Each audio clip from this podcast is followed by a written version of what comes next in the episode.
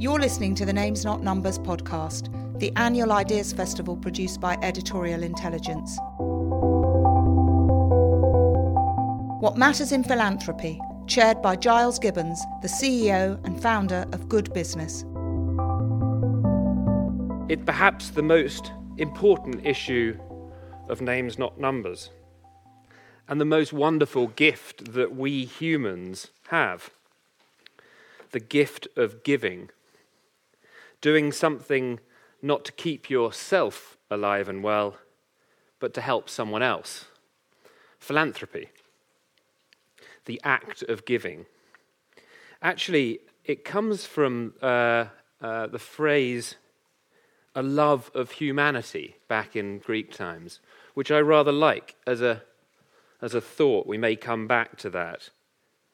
If you love it, you want to care for it and do something active about it. So, philanthropy, what is there to discuss? I mean, if you think about it, it's good. It feels good when you do it. And it's good for the people who need it. So, why this discussion? Well, if only the world were so simple. Some give a lot, but a lot don't give at all. Some countries give more than others.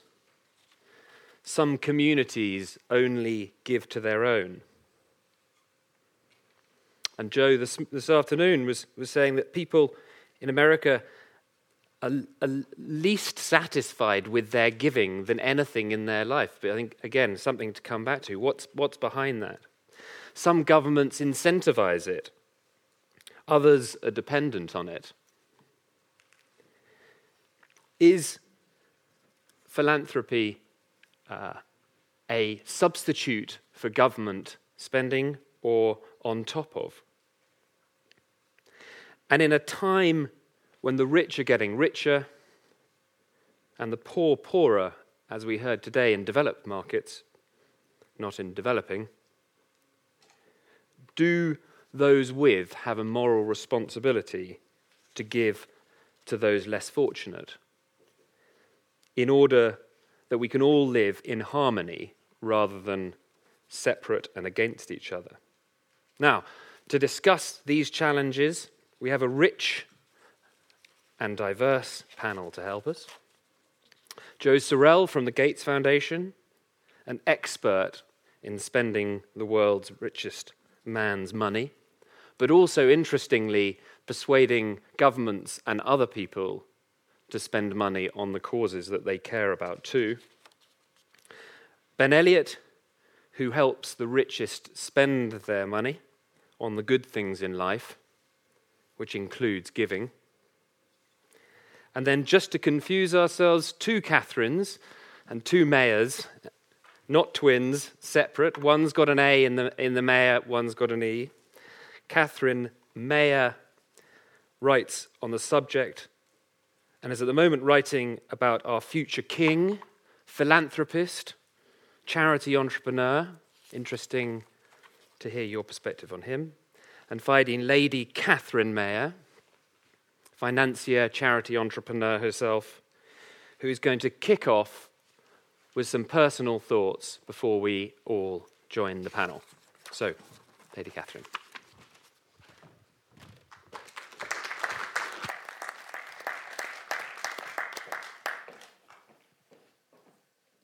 Hello, everybody. First of all, I will say as well, thank you for being here and not for being listening to food, but listening to us instead. My name is Catherine Meyer, the other Catherine Meyer, the one who is married to at Sir Socks.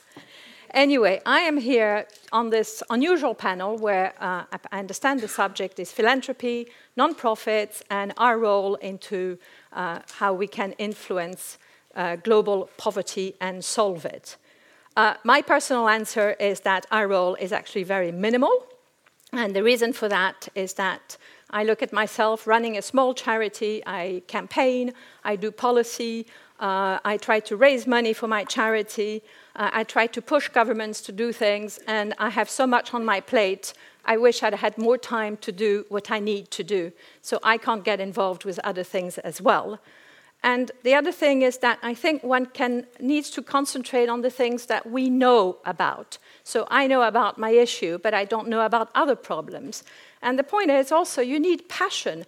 And I think that to do good things, you need to be passionate about what you're doing. And I think that one can generalize, but one can also say that most charities have been started by people who have been affected in one way or another. And this is exactly what happened to me. As you heard, I used to work in the city, and some of you know my story. And in fact, Catherine Mayer interviewed me way before I was called Catherine Meyer uh, back in the 90s. My story starts in 1994 when I sent Alexander, who was just age nine, and Constantine, who was just seven, uh, to go and visit their father on holiday during their summer holiday.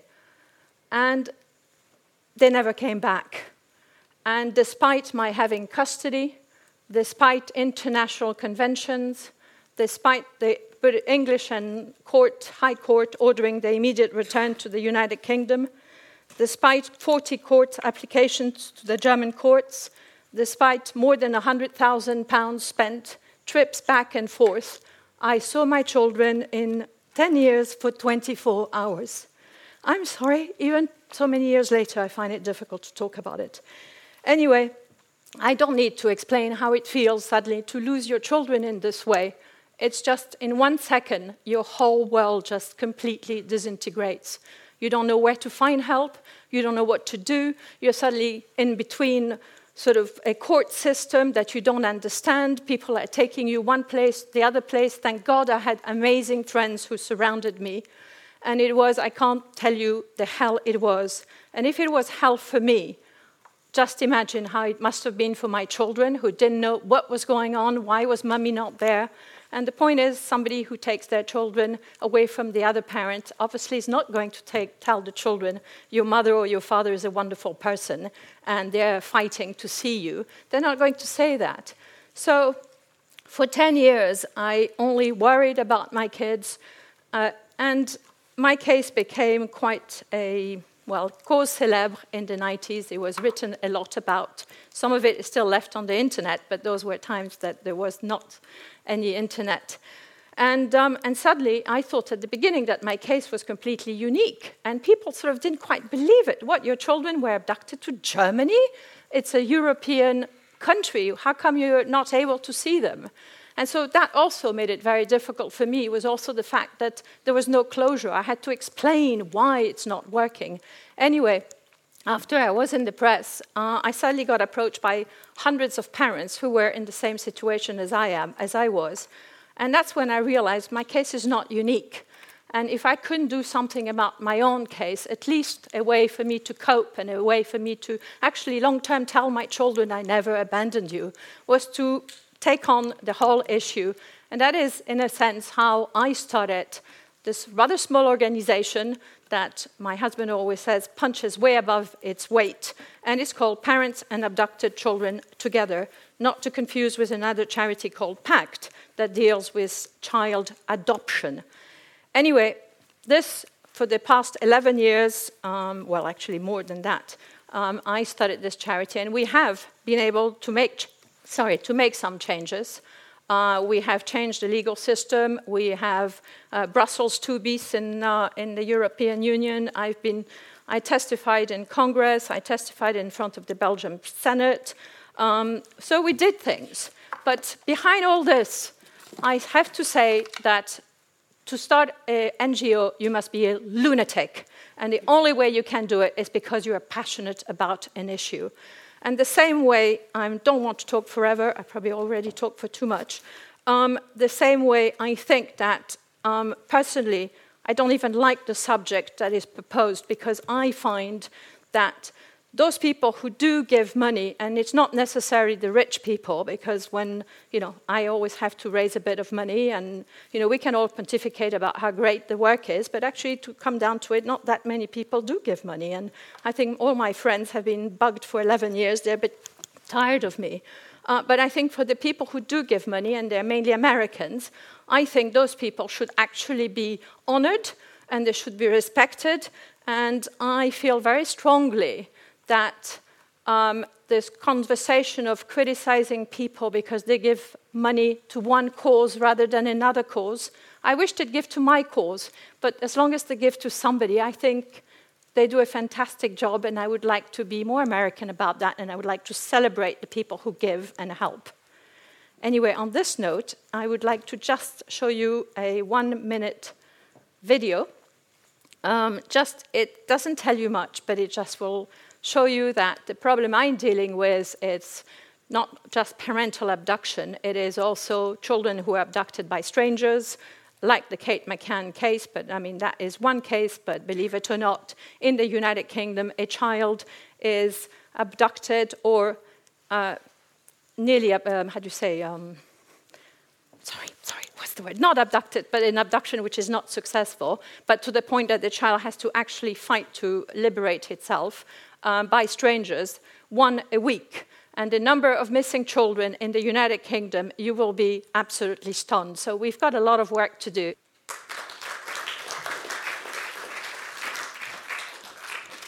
Thank you for that powerful uh, personal story. Um, is philanthropy important? Joe, do you, do you want to kick us off with? Uh... Is philanthropy important? Yeah, it's critical. Uh, I think philanthropy, well, let me answer that question with a story. Um, I, I, work, my background is in, uh, has been in, in, communications and specifically in, in, uh, in politics.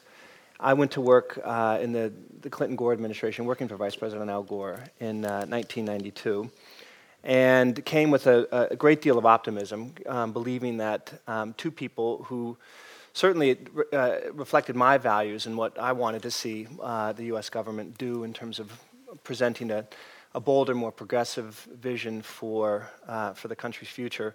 Uh, and, and I worked uh, for someone who's very passionate, Al Gore, about the environment, um, an, an, issue that was very close to me.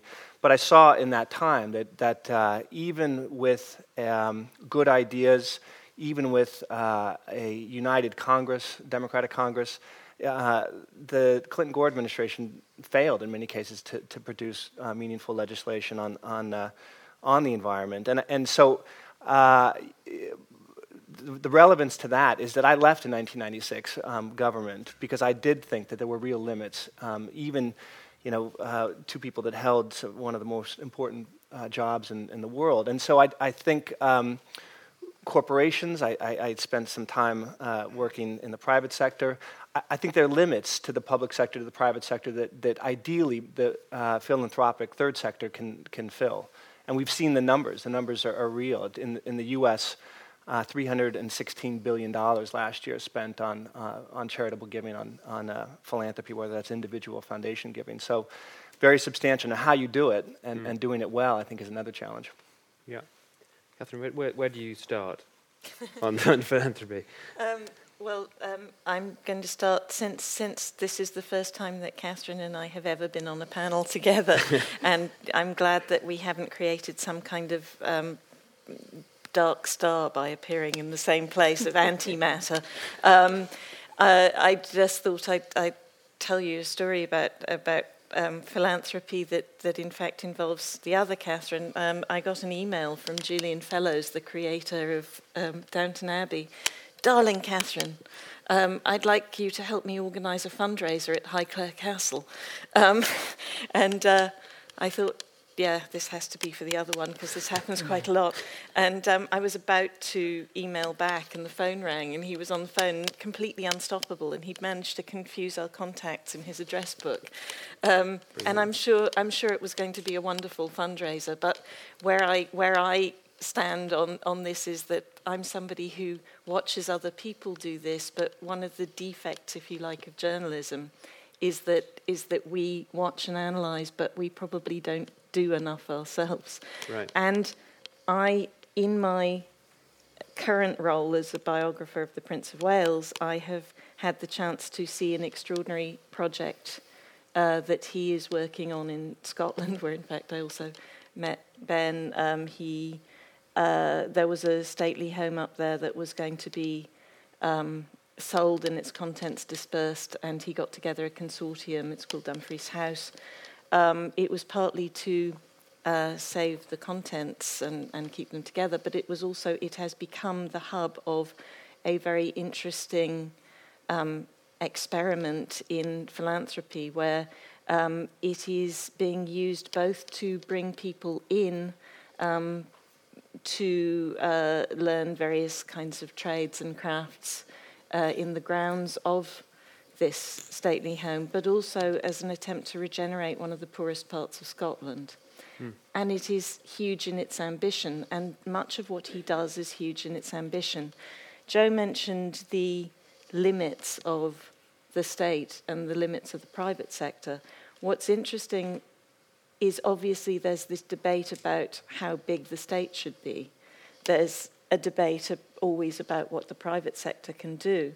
But one of the things that that tends to ignore is that where philanthropy, where you see it working in something like the Prince of what the Prince of Wales is doing there, or some of his other charities, philanthropy is, is smaller and more targeted. It's it's like what uh, Catherine is is herself doing.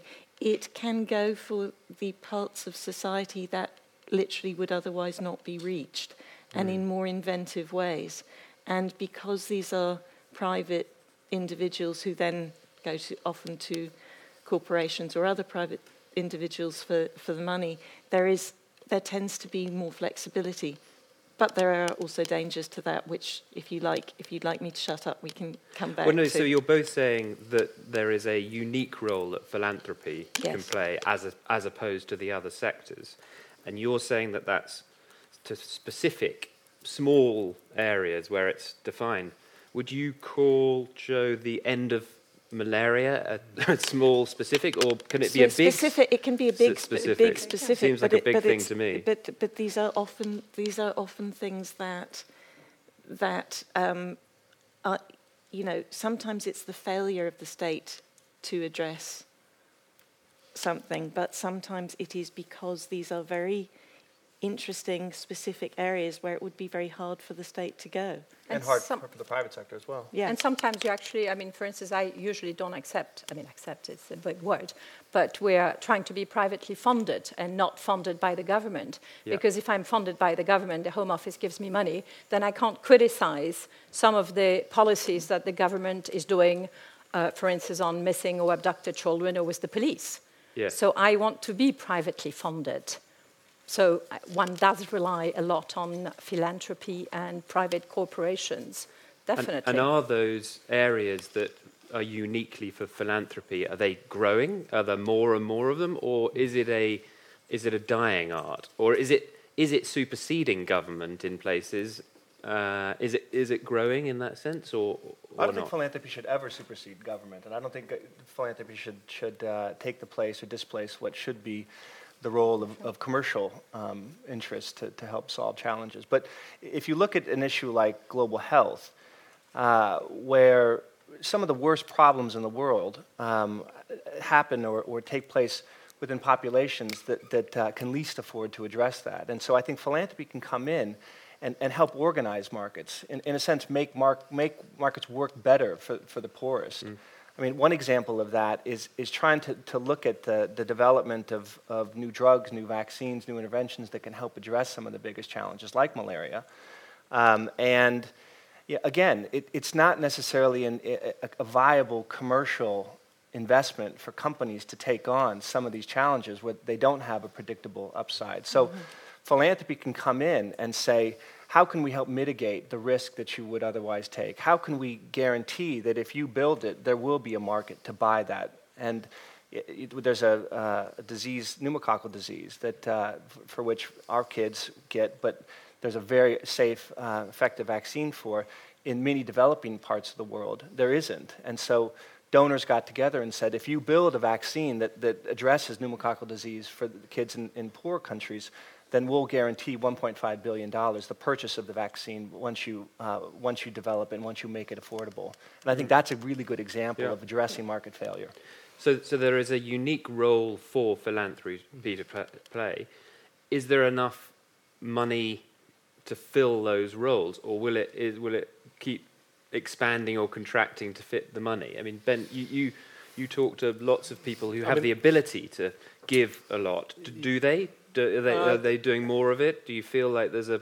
a I mean, my responsibility as the- as the chairman of our foundation is to coerce as many of our customers, as many people as I meet, including perhaps some of the people in the audience today, to give as much money to the, the, the causes and the charities that, that we feel strongly about. In the UK, and I'll take a UK specific at the moment, um, we as a, a country are the sixth come sixth in the league of the most philanthropic people on the planet. And that's not just giving money, that's helping a stranger and being kind to somebody and those things.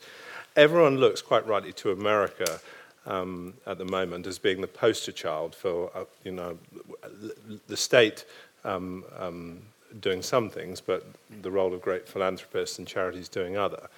Um, the issue at the moment, which I think people are struggling with, is, is you know, what should the state do and what should philanthropists do? If you tax people more, and this is, there's, there's, there's nothing um, in any of the reports that I've read that, that suggests that philanthropy will f- flourish in any shape or form. So you think of high tax economies like Sweden and Denmark, I think they come in the low 30s and 40s in terms of of, of um, rank of uh, Giving. giving in, in terms of that.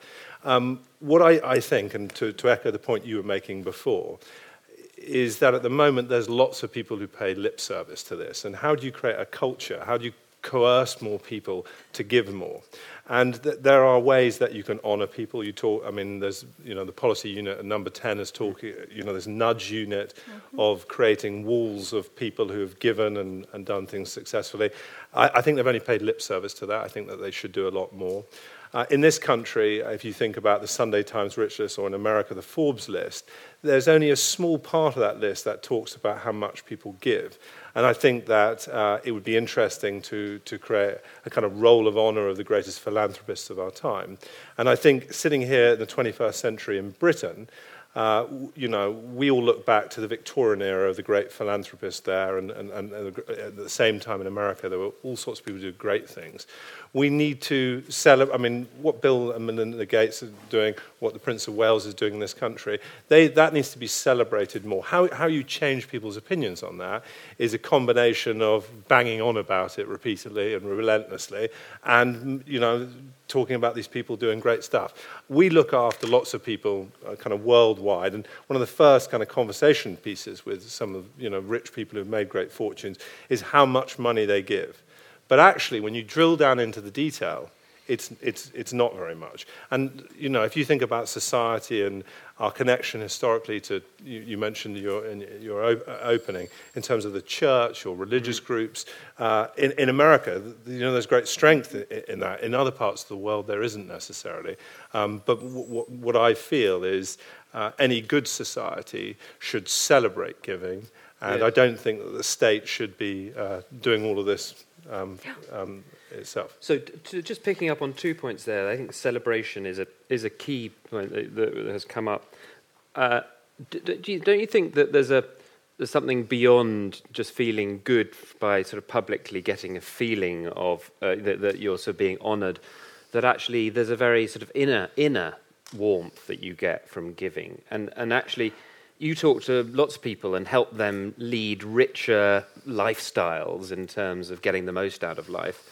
Does it ever get to that discussion that you can actually help them have a much richer life through what they give and how they give rather than going on a yacht? Or, you know, do, do, can you get into that discussion or is that just sort of off limits? No, I think it's. I, I- think uh, certainly the tone, um, and I think post two thousand and eight, I think that living in a society where, where clearly, I've been talking about the UK, where it seemed, and if you remember, and people forget those riots that happened in mm. London, you suddenly had the rich living here and the poor living here, and, and kind of a complete, you know, nobody understanding anybody, um, anyone a, a, at all. So I think it's something that's very present.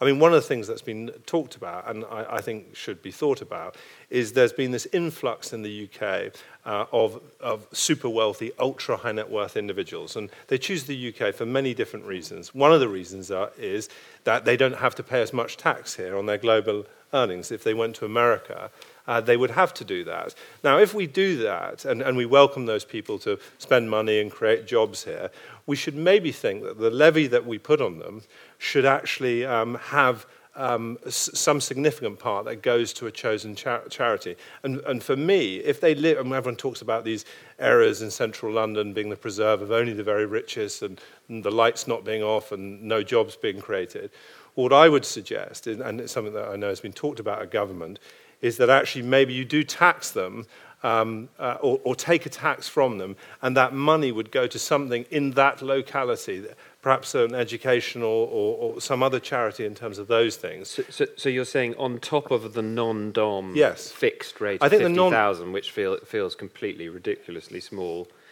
are we asking them to sort of pay a voluntary philanthropy tax? I think, that, would, that I would, think how would, would that work? I think it'd be a jolly good idea. And whilst there are lots of people who give lots, there are lots of people, clearly from the evidence, who don't give anything at all and just pay lip service to it. So one of the ways is to create a culture which honours it, but for those who don't do that, is to, to collect it in a more but, coercive way. But would that be if one honours people who give? Wouldn't those, for instance, Russian oligarchs, instead of actually not wanting to give because they don't want their names to be out there and criticized, they could actually be encouraged to give. You'd uh, like to if- think so. I think in America, for instance, I mean, we've lived in America for six years. One of the things which is amazing is the number of, you know, organizations or sort of you have big bowls that are done, and people are honored, and you know, a plaque on the wall. Uh, you know, this building, for instance, the Missing and Exploited Children building, was given by uh, Charles Wang, and it's written in big words on the building. And this is, you know, people have that feel good, and we're all humans. Yes. And I think that the feel good factor, I mean, one of the things that I find, for instance, very difficult running a small charity in England is that the, the problem is that the feel good that you were talking about, um, people feel good about writing a check and sending it to a faraway land. It is very easy uh, for me to come up to somebody and say, Do you know how many children are starving in Africa or in China or whatever you want? But when I start telling them, Do you know that in England, at your front door, there are children who are exploited, children who sleep on the street, uh, child slavery exists. People don't like to hear that because it's too close to home. So the feel good factor of human beings is also, we, we need to be realistic. And I think the feel good, if people are recognized for giving, I think maybe that's a way rather than actually having to pay taxes. What's, Um, what- how- where- I thi- sorry, Jane. I, Jane, I just think that there are some cultural um, issues here. Yeah. You know, one of the, one of the things about America and you know the, the celebration. There's also a celebration of wealth in America in the way that there not here. You know, uh, wealth here is something to be discreet with, to be somewhat embarrassed about.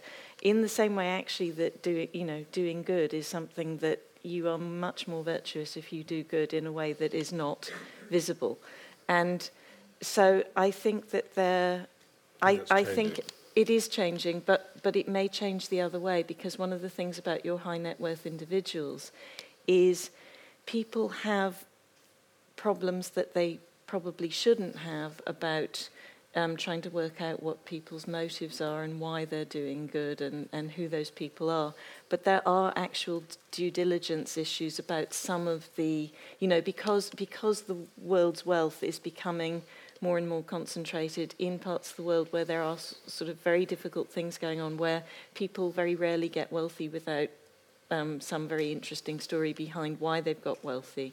There then can be certain issues for the um, organisations that want to, to take their money and spend it, which is another reason, by the way, I think having some, some funneling, some general funneling system would be a good thing because you could, you could kind of launder their money without money laundering, if you like. well, we have a, a, a- um, you know, there is a system called community foundations, which created in, in the US and actually come over to the UK, Mm. where you know geographically based foundations that can be sort of fundraising for an area, and you could use those as a sort of voluntary philanthropy tax. I just want to pick up on a point, um, Joe, you said earlier about that actually Americans aren't happy with their giving. The majority of people that you've talked to through the Gates Foundation uh, are stressed by their giving. It's not a happy process, even when they're being honoured. Talk, can you talk a bit about that and how, Yeah. how we get over that? Because that Yeah. seems a real issue. And I, this is more reflections that, that, that Bill and Melinda have had over the years and, and what led them to create this uh, initiative with Warren Buffett called the Giving Pledge. Um, over the years, Bill and Melinda have talked to different people about, about giving, and people have approached them, of course, and said, you know, we're thinking about getting more philanthropically active, and what would that look like, and how, you, how have you approached it?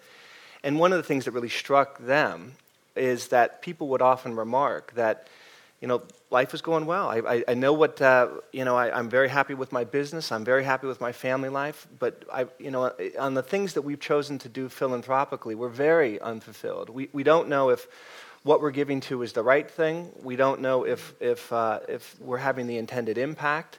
We don't know how to, you know, we don't have a lot of tools at our disposal to, mm. to really understand what the organizations that, that we're, we're giving money to are, are, are being run well.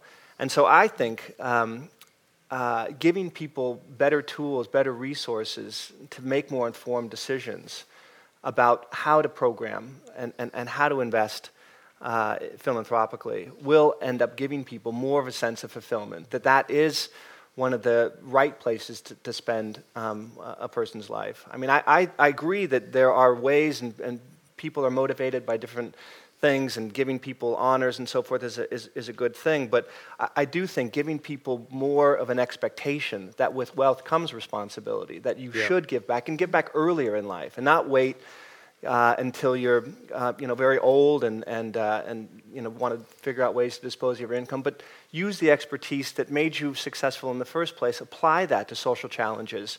Use the passion that, that has triggered your business success uh, plus your resources, and I think the impact will be you know, much, uh, much further. And that's, that really is the motivation behind the Giving Pledge. And, and, and you talk about starting earlier, and, and I'm going to ask the question and then um, put, ask the, the audience, but I'm going to ask this question because I know um, my teacher, Anthony, who is in the audience, will be asking it. Is, can, you, can you teach philanthropy? Can you, is, it, is it a powerful you know is there a way of doing that uh, and, yeah. and, if you do that early enough can it create that culture of giving that we talk about i don't think you, it needs to be taught in a school necessarily although it could be encouraged in schools and there are many programs uh, um, that we all know about which have done that successfully i think kind of charity starts at home kind of thing i mean uh, you, you, know we as children you know my parents uh, um, conditioned us to go and help people who are less fortunate than ourselves. Um, and I don't think, I know everyone, when one talks about philanthropy, one just talks about the amount of money. I mean, the, the act you talked about the love of other man in, yeah. in terms of those things. I think philanthropy in this country um, is much more about how much money is raised. And, and yes, that should be applauded. Uh, if we were to ask everyone in this audience, which is maybe what you're going to do in a second, or, or when we did a straw poll of some of our customers, do you give money to charity? Unsurprisingly, everybody said yes. But the point you were making in terms of how, how can we get a return in the se- uh, um, uh, or, or, some kind of analysis from the things that we give to would be interesting.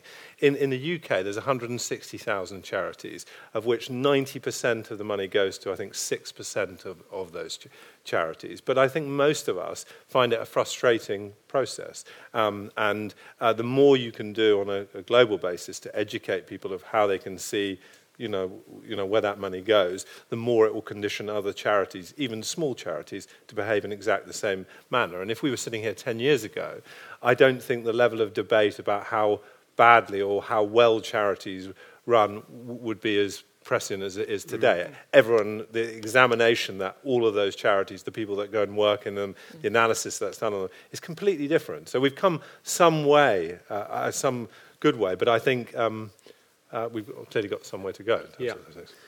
So, could we have some any hands, any questions? Uh, whilst uh, someone's got a microphone, we, I can't see anything at all. Uh, someone over there. Um, Catherine, that's Catherine in the middle. Um, thank God for what you said because I've been um, about culture and the American culture of, of respecting wealth or respecting the creation of wealth because I've been sitting here thinking it's great if we uh, celebrate people who give, but I know a lot of people who are very, very cagey about their wealth and therefore give anonymously um, because, in particular, now, and what I want to ask you about is the politics of now. We live in a time, in a recession, when to be rich and to be known to be rich is to be hated. Um, so, how do you think things will change as the economy moves forward? How can we be part of that change? And really, just to pick up on Catherine's question, can we create an, and is it, is it a good thing to create a, a culture where we celebrate the creation of wealth as long as you then give it away? Do you want to? Uh, well, yes. Um, uh, absolutely. Um, you know, w- there is inequality is not going to be solved by getting embarrassed about inequality, um, and uh, there are. But that is also why I raised the point about the, the ways in which the wealth patterns are changing around the world as well. Um, so all of that needs to be factored in, and obviously there have been policy efforts, famously, m- most recently, the Big Society, um, you know, to try and to try and um, talk about ways in which this can be not just uh, something about the rich and the poor, but, but be a pan-social event. Um, but clearly, um, this is this is inequality is is the issue of our age, and that means a bigger role for philanthropy, not a not a smaller role. It means a bigger responsibility for the even ever smaller number of people who hold the concentration of wealth. It doesn't mean we should shy away from it. Um, it doesn't also solve the problem of inequality. And if I can Yeah, say something about Claire that can- question, uh, because I agree with you. I think that actually society in England is changing a bit. And one very good example, I mean, you know, having lived in other European countries, in England is the only country except the United States where you have a rich list. I mean, you know, if you come in fr- from France or Germany or anywhere, you find it quite extraordinary that the Sunday Times actually publishes uh, how much money people have. So that's a very American and way. a giving list. Too, yeah, it exactly. Be noted. Yeah. So I And think I spend agree it with also you, has how to give it, and yeah. so I think tr- society has become more American in England. The, the wealth creation point that you're making, though, is interesting. In 30 years ago, if you had the Sunday Times rich list, I think 75% of the people that would have been, were on that list inherited their wealth, and it's the absolute opposite today. I don't think there's any. I mean, the politics of inequality, I think, uh, absolutely is the, you know, central to. I mean, people feel very, very frustrated and very angry that some people. I think there's this confusion between the deserving and undeserving rich. But for, for me, and Exactly. I, I think that the celebration of, of great philanthropists and, uh, is a really marvellous thing and something that should be richly ap- uh, uh, applauded. So we haven't got much time. So Claire, can we get a couple of qu- points and then we'll um, we'll start wrapping up. I mean, even the question that you, somebody suggested you ask was those of us who give to charity s- uh, assumes that charities are uncontentious. But one of the problems is, is that charities are a highly politicised set of organisations here. And so I was thinking, oh God, I won't be able to put my hand up, and then everyone will think I'm mean. Not that I've got any money, but I mean that's not the point. The point is, is that there's reasons I don't want to give to certain charities because they become vehicles of politics that I don't agree with, and they can't just get a pass because they're charities. So that's one dilemma, I think. Um, the question I wanted to ask is, I'm I'm fine with them Ben banging on at people who are rich and saying give money, but there is a little bit of nervousness I have because I do think that philanthropy will die if it doesn't have an element of voluntarism involved in it. And there is something about this kind of make the rich feel guilty enough that they give that slightly is distasteful to me. And one of the things that's happened in the debate around philanthropy and politics in the UK is this idea that, you know, the rich are venal, mean, you know, horrible, horrible people over there. They must give their money to prove their worth as moral human beings. That doesn't seem to me to be an attractive way of encouraging people, but that is the form it's hmm. taking. So, how do you nag and encourage, but I do think be very wary of forcing, because doesn't that destroy it? Well, then it becomes a tax in a sense, doesn't it? If yeah, you, and it's worse because it's kind of a moral tax that's very unpleasant and actually has a political purpose of attacking wealth creation, which is where I'm actually nervous because actually I do think creating wealth is a positive good. By starting early in schools. What about behind? Just take a. Thanks. Um, so I'm Mark Henderson. I'm uh, head of communications at the Wellcome Trust. So uh, um, we uh, provide probably more philanthropic input in the UK than anybody else. Um, we spend 750 million a year on um, principally scientific research. But um, one of the, uh, the, the the interesting things, one of the reasons I think the trust is successful, um, are two qualities that I think often are downplayed in, in philanthropy or, or not enough is made of them, and that's good governance uh, and good evaluation of the impact that the spending we actually uh, carry out actually has. I mean, we have uh, very well developed governance structures, including uh, fairly uniquely a, a, board, or well, we call them governors rather than trustees, but a board who are uh, properly paid for a start.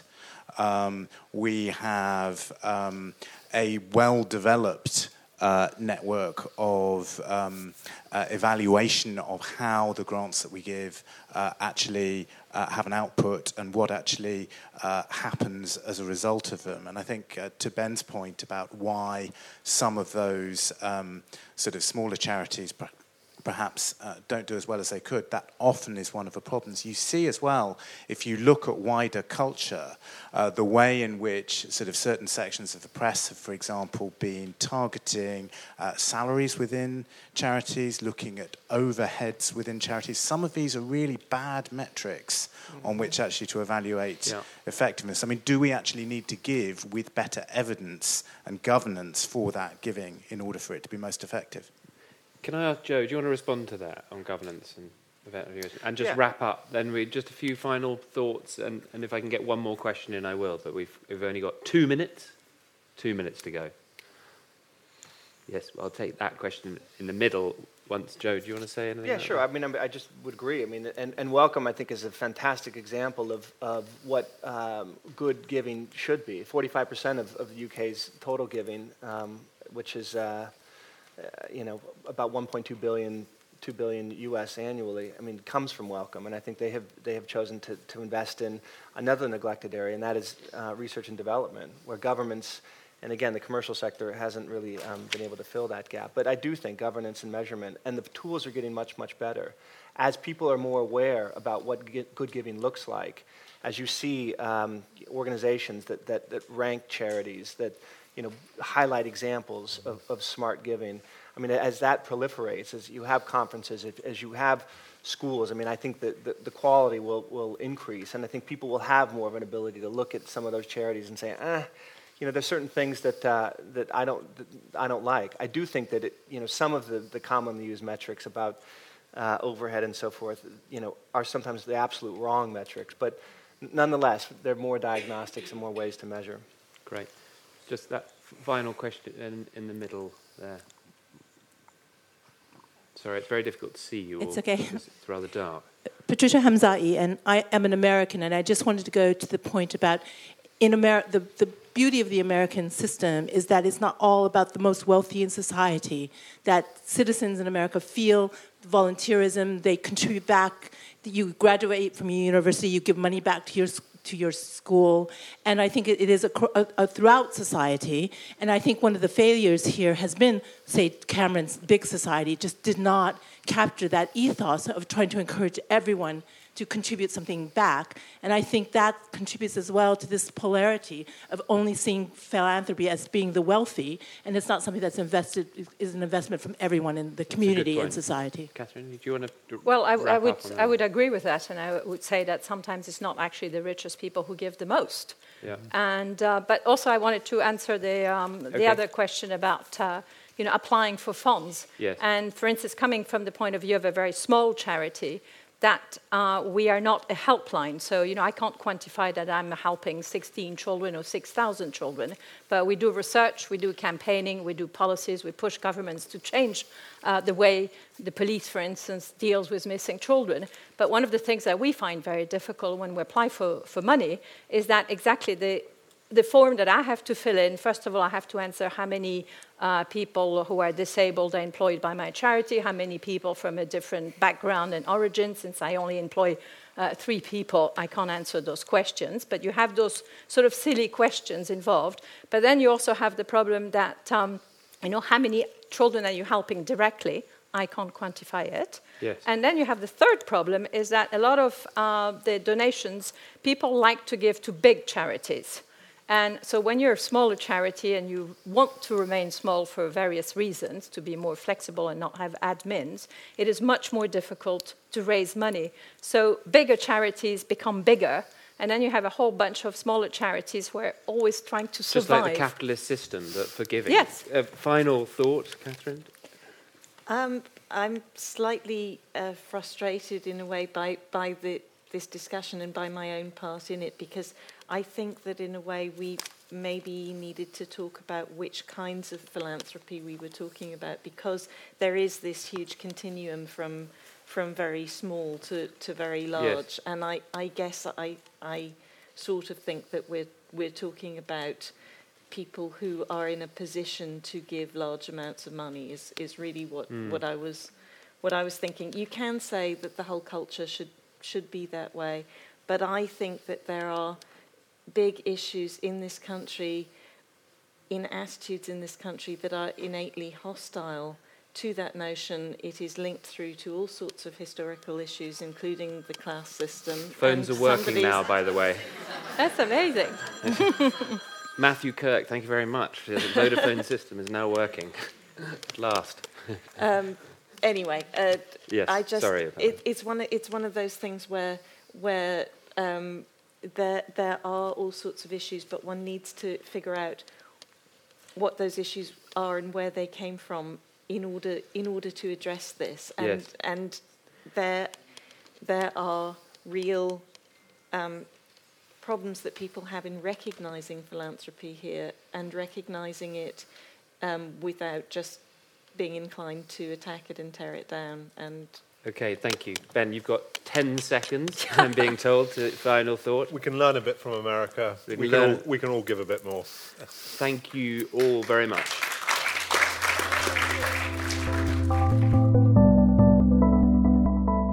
This podcast was produced by Sarah Peters for Editorial Intelligence, with thanks to Vodafone, FT Weekend, CNN, GQ, and all the partners and participants who made and make Names Not Numbers possible. Thank you for listening.